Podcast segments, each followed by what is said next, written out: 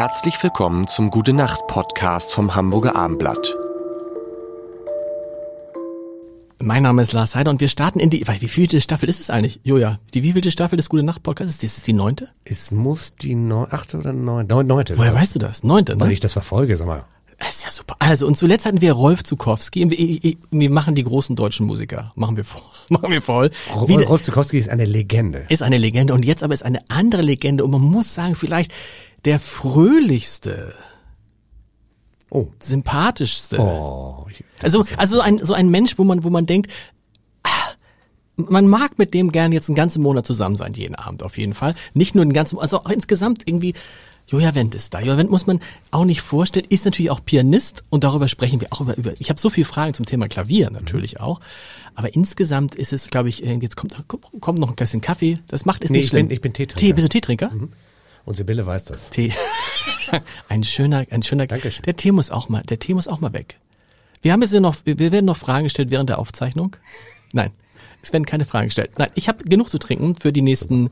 Es sind nur noch fünf Minuten. Dann kommt Julia ja morgen schon wieder. Ja, ich bleib Jetzt, alles, alles gut. Du bleibst, du bleibst, du bleibst einfach sitzen und ich komme einfach um 8 Uhr rein. Ja, genau. Und dann um, um, um 19 Uhr rein und dann nehmen wir, dann nehmen wir das auf. Dann nehmen wir das auf.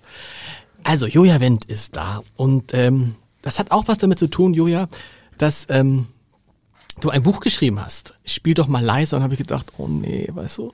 Der Ähm, nee, nee, aber weißt du, weil in der Corona-Krise alle Bücher geschrieben haben. Mhm. Aber ich nehme es zurück. Ich habe super gern gelesen. Ich habe so viel darüber erfahren. Spiel doch mal leiser. Ich kann mich jetzt nicht mehr daran erinnern, weil das so lange ist, dass ich es gelesen habe. Hat das echt mal einer zu dir gesagt? Das zieht sich wie ein roter Faden durch meine, äh, durch meine ja, Karriere, kann man ja sagen, durch mein Leben eigentlich, weil ich bin ja eins von neun Kindern. Ich habe acht Geschwister. Und wenn ich zu Hause gespielt habe, dann hieß es natürlich auch, Mensch, ich muss jetzt Hausaufgaben machen, meine Geschwister immer, ne? kannst nicht mehr leiser spielen und so. Wenn man aber dem Ruf, so wie ich, gefolgt, ein, äh, ein Instrument zu lernen und auch mit der Intensität und dem Spaß, den ich daran hatte, spielt man halt sehr, sehr viel. Und dadurch, dass ich so viel gespielt habe, geht es natürlich den anderen, also was heißt, übt man sehr viel. Und das geht natürlich den anderen auf, auf die Nerven. Und ähm, es gibt nichts Schonungsloseres als die anderen Geschwister. Das, äh, die nehmen ja kein Blatt vom Mund und äh, die haben mir dann schon gesagt, wenn sie keine Lust mehr hatten, dazu zu hören. Aber wollten die nicht auch dann mal ans Klavier? Ja, meine Schwester spielte und ja doch, das gab richtig Zeiten, ne, wer wann wie wo spielen sollte. Okay. Aber ich habe mir das immer eisenhart einfach eingefordert. Also ich war schon der, der das am fleißigsten gemacht hat. Wann hast du angefangen? Mit wie vielen Jahren? Also ich, ich erinnere tatsächlich, meine früheste Erinnerung ist meine Schwester. Die bin ich, der, die habe ich, die hat schon Klavierunterricht gehabt, die ist zweieinhalb Jahre älter als ich. Und sie hat ab sechs so oder oder so sieben hat sie Klavierunterricht gehabt.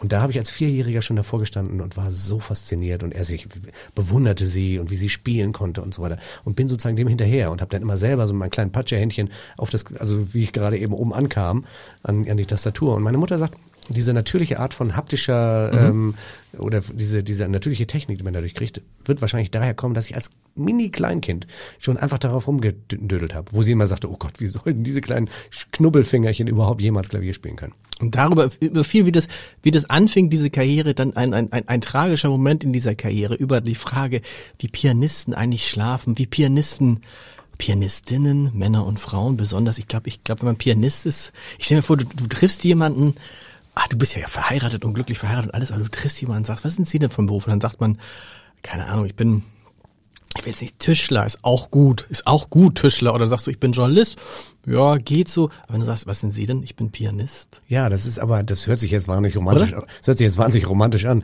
Aber in Wirklichkeit, die Wahrheit ist, meine Damen und Herren, wenn man irgendwo sagt, was machen Sie vom Beruf? Pianist, dann, oh Gott, der Arme. Wie soll der jemals irgendjemand ernähren? Weißt du, das ist ja, es gibt ja tatsächlich in diesem Lande vielleicht, ich, ich weiß es nicht ganz genau, aber ich würde sagen, zwei, zwei Handvoll Pianisten, die im Konzertbetrieb davon leben können.